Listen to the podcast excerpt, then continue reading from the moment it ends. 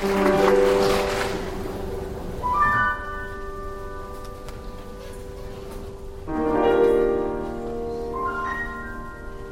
周末，我在宁波音乐厅聆听了一场由宁波大学音乐学院与宁波交响乐团合作呈现的室内音乐会。这场名为《秋月》的室内音乐会，以声乐加交响乐的方式，在传统室内乐演奏的基础上，演绎了来自奥菲欧、托斯卡、军中女郎等经典歌剧的片段。而领衔演唱的主角，都是来自宁波大学音乐学院的青年教师们。今天我们就邀请其中的三位老师和我们一起来聊一聊这场音乐会背后关于学院派音乐教育培养和出圈的话题。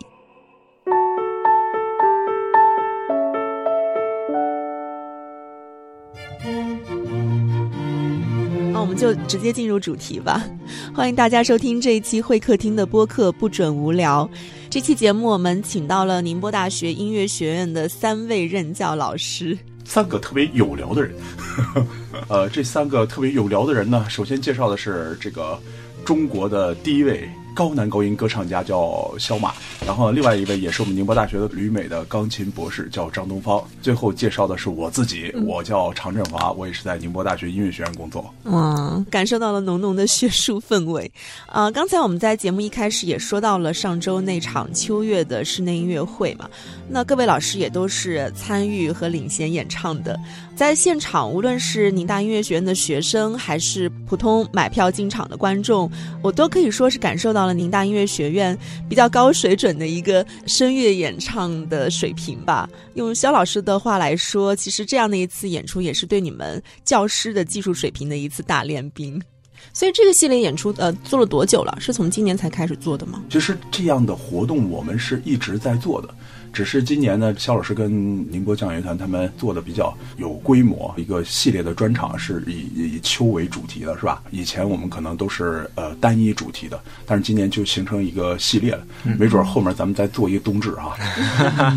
他们那场就冬至，他们那场呃对七号刚好在冬至。嗯，所以我也想知道，就是宁大音乐学院与宁波交响乐团合作办这样的专场室内音乐会的初衷到底是什么呢？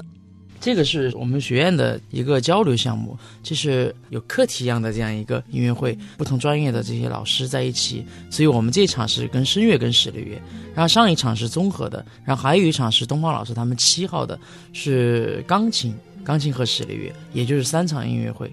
就是今年下半年的一个学院的一个交流项目。那这场就是我们基本上所有的学院的呃现在年轻的或者就是正当年的这些引进的博士，各个声部也有，高音也有，中音也有，然后我们康特特呢也有，高男高音也有，大家在一起把这些曲目上半场都溜溜唱唱，然后也是算对自己的一个演唱的一个一个展示吧，嗯，也是一个艺术实践。对，而且我觉得这样一种方式也是对课堂教学一种非常好的补充。可能你们平时都是以一个教师的身份站在讲台上，那学生也难得有机会能够看到你们真正是以歌唱家或者是演奏家的身份出现的另一面。对对对，对吧？这是也是我们院领导很提倡的。包括我们于院长还有我们书记都说，因为我们不光是要在课堂里头，课堂是必须的，但另外我们因为是艺术学科，包括像美术啊，他们都有别布展呐，艺术其实实践的这个实验室就是舞台，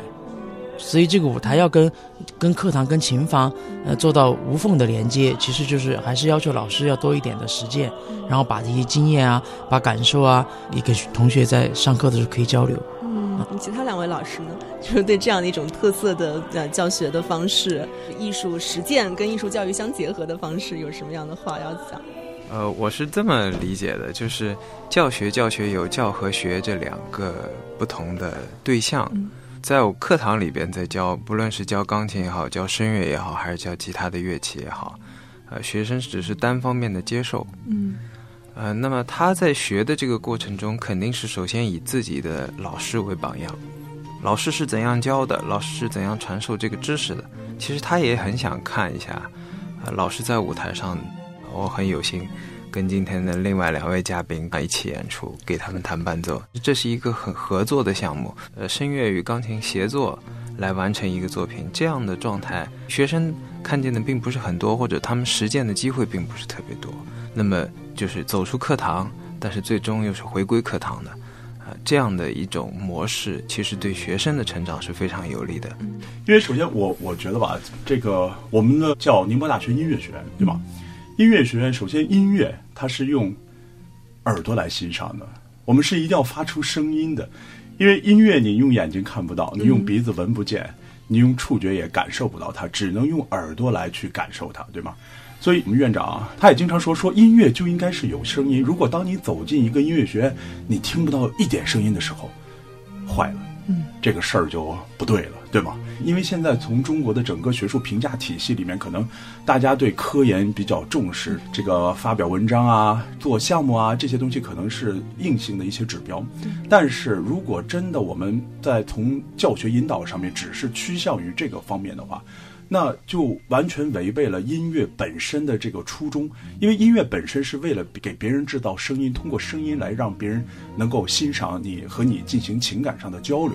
所以，我们其实现在做一些系列的音乐会的最终目的，并不是说，呃，让我们这些老师能够站在舞台上去展示，而是为了通过我们的展示，给我们的学生树立好，就像刚刚张老师说的，要给我们的学生树立好一个特别好的榜样，让他们看到我们在台上是如何展现的。然后，我们的最终目的是能够为宁波，能够为我们宁波的音乐大势的建设，能够培养更多的这种优秀的本土的音乐人才。然后，将来是为了能够把他们。能够推到这个舞台上，代表我们宁波展示我们宁波的城市形象。所以，我们以前啊，就像肖老师、张老师还有我，我们以前都是职业的这个演奏家和歌唱家。可以说，我们以前的身份呢，如果用这个体育界来来打比方的话，我们以前是运动员。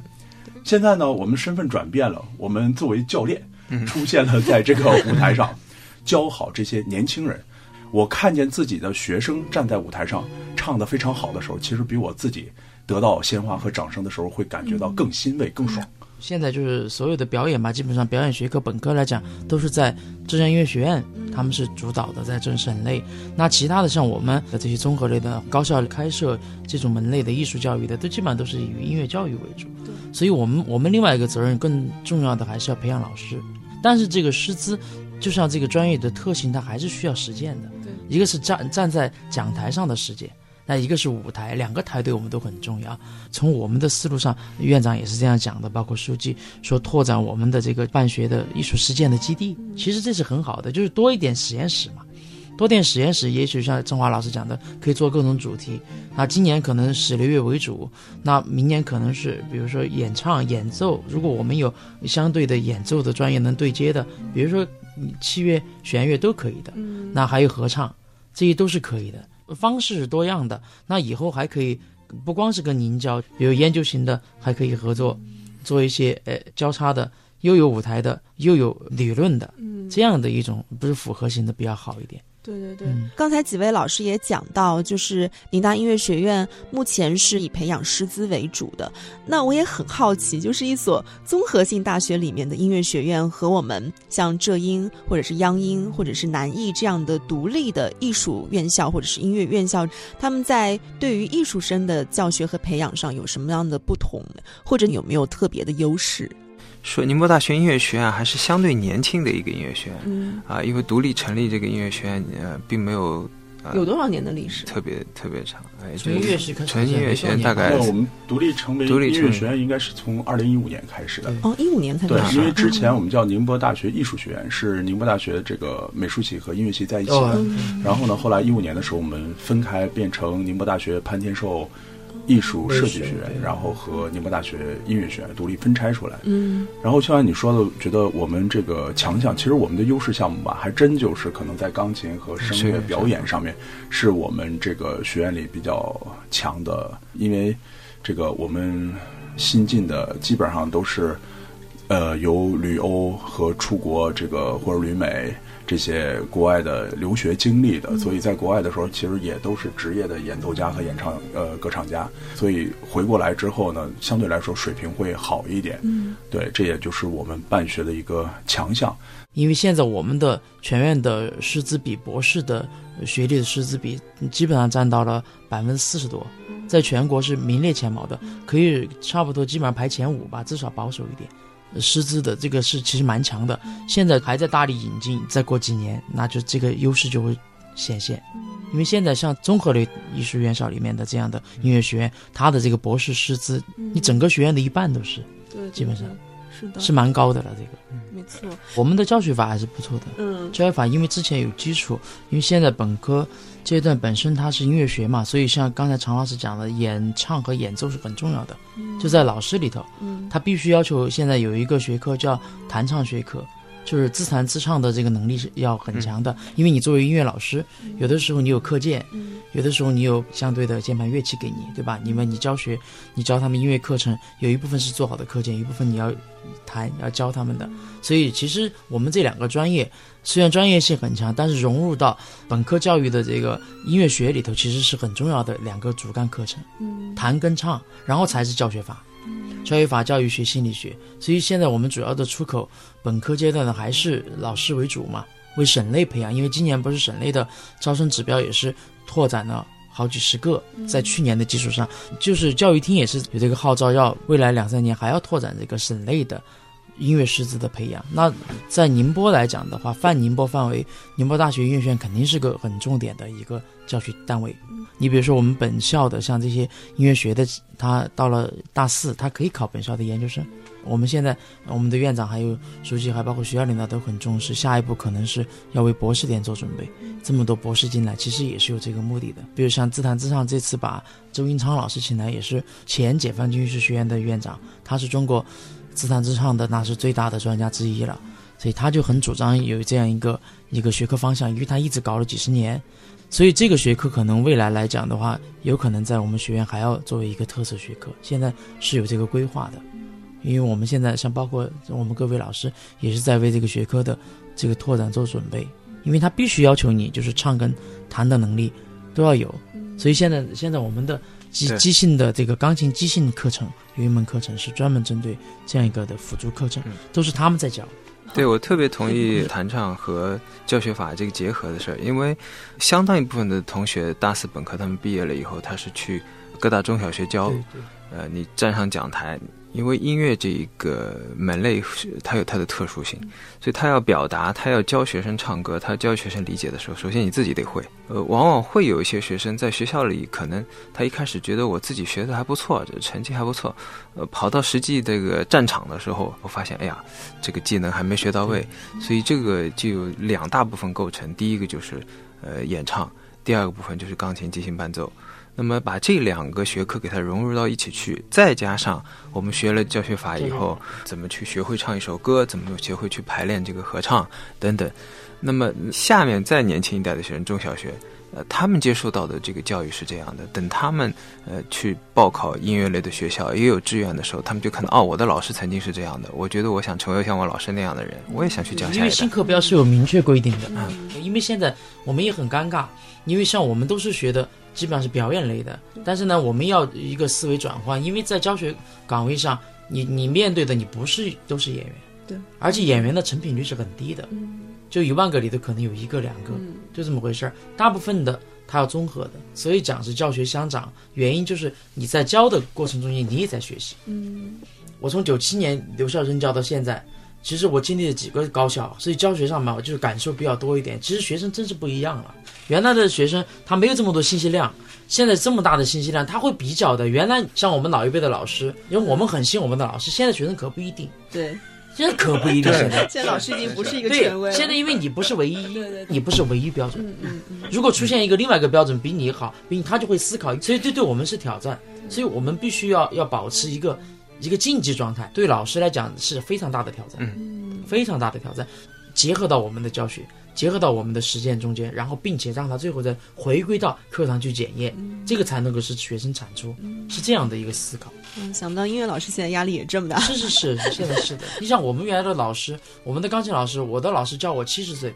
他一几年人人生的，然后那个时候他就我跟他学第一堂钢琴，他就告诉我。我到现在才理解，就是前几年才理解他话这个意思。原来是他说你啊，他说你要喜欢钢琴，钢琴很苦，你要完全发自内心的爱这个乐器，爱这个这个专业，他说你才能走下去。哎，我当时想，我说很喜欢呀，但是那个小嘛，也没知道什么是爱不爱，就是喜欢就是爱，兴趣只是你进入这个学科的，进入这个专业的，不过声乐也是一样的，是第一批砖，嗯并不是它就到头了。那最后你走下去的并不是兴趣本身，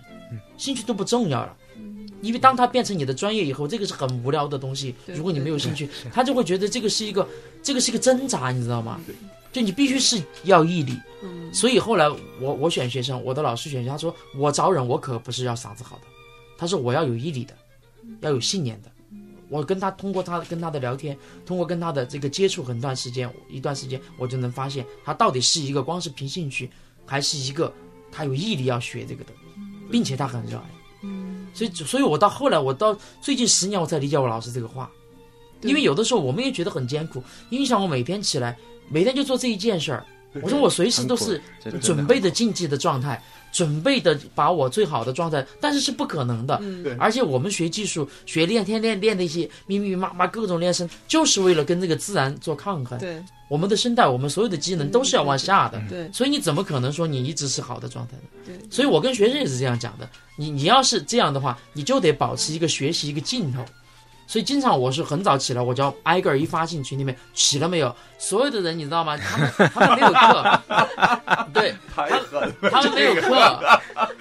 九点多还没起来，我我我五点半六点所有的事儿都做完了，他们还没起来。我说你们有浪费多少时间？你们算算一周浪费多少？他们倒是觉得哎呦好大的压力啊，这这种。其实不是为我，是为他们。仔细想啊嗯，虽然我们从事艺术，但是其实我们跟运动员差不多。，对他没有想我要去啊，我要考到那个哪个学校去当。我说就你你这个硕士，你就跑去当高校老师。我说你拿啥教人家？我觉得我现在能够给你的这些知识可能都不够，对不对？我说你怎么可以就是你你一个本科毕业你不考硕士，你就要去到小学教教小孩了？我说我我可不把我的小孩教给你，我们上一期节目做过，就是现在高校的内卷化，就说到现在高校的学生之间的竞争已经非常的激烈了。然后我也听说，像《深入人心》这样的音乐综艺出圈之后，也带火了音乐剧专业的报考。那宁大音乐学院作为一个以声乐和演奏为教学特色的这样一个学校，那这样的音乐学术氛围如何能够带动城市的音乐氛围更加的浓厚？我们的观众能够产生想要走进高雅艺术一探究竟的这样一种冲动。可能可能你刚刚描绘的这个画面是非常美好的，想来到宁波就能呃感受到宁波这个音乐之城的这种气质和氛围。但是我觉得这个并不是说，我觉得是啊，我们这代人可能还并不一定能做得到，因为这是我觉得这是一个长期的一个过程。嗯其实我这个人是很相信市场的，嗯市场的认可度好不好，才证明你的东西是不是被大众所接受。演出确实精彩，能够吸引到这些观众，能够走到这个剧院里面。但是为什么现在我们不能把观众吸引到这个剧院里面去听？你不能逼着人家去，嗯，你不能说说我你你我这特别好，然后你你一定要来，你这个你不来证明你不高雅。其实我们还是要从自身的去自身去找这个问题的所在，人家为什么不爱来？呃，真的是需要我们去对学生的这些教学上怎么教他们去上台，这些东西我们是要深花功夫去研究。就比如说我们之前做过这个宁波的这个原创歌剧，演艺集团做的叫《悠悠鹿鸣》，是吧？对，当我去邀请我的朋友，我说我最近参演了一部歌剧，是讲屠呦呦的。但是很多时候是当大家一听到歌剧这个词儿的时候，就会觉得，哎，赵老师这东西我们能看懂吗？这个是不是有有点太高大上了？是不是离我们太远了？我说不是，你你只要你走进去，你看，其实我们这个还是做的蛮好的，你完全可以看得清楚，而且我保证你会感动的落泪到最后。那到最后我的话实现了，他们是他们出来就跟我说，他说我从来没觉得这个，哎，这是我第一次看，但是我没觉得这个东西还这么好看，嗯啊、我都觉得好像歌剧应该是我看不懂的东西，我坐进去应该很难受，但其实就是这样，当你一把一部戏，你真能够把它做的浅显易懂，而又不失去我们的艺术高度的时候。我也愿意出钱去买票看。其实我们还是要从自身的去自身去找这个问题的所在，人家为什么不爱来？所以我觉得我们将来也是我们音乐学院要一直在研究的一个课题，就是我们怎么样能够努力的把自己的业务水平提升，然后能够能够让别人去接受我们，而不是说我们想个办法怎么再继续骗他们进来一次。我觉得作为学生也好，老师也好，宁波大学作为宁波唯一一个综合性院校里边有这个音乐学院的，我们这些学生由我们来组织，不管是看老师表演也好，还是学生自己表演也好，他会带动他身边的一部分人，先重视这个，先走进剧院，先乐意去。呃，买票去去聆听，说啊，原来这个音乐的形式是这样的。在这样的一个氛围下，我相信慢慢慢慢慢的以一代十，以十代百，这样的话，这个群众基础就会越来越呃越来越多。那慢慢适应也确实是要有一个有一个过程，嗯，不一定是说一代人能完成，两代人能完成，也许需要四五代人，最后就把这个普及开。我们从国外留学回来之后，见过这么多东西，然后又从国外学回来这么多东西。当我们再把这些教给我们的学生的时候，其实眼界是不一样的，学生的眼界是不一样的。那将来发展的比我们更好，我觉得是理所应当的。那就证明我们的教育是成功的。而且他们的环境多好！我说我们原来我就举了个例子，我们当附中的时候买一张那个 CD，哇，这个就跟当宝贝一样的，而且先要一个星期提前预定。然后还要从我们学校西边骑到东边去买，下午两点到三点就那一小时买完没了。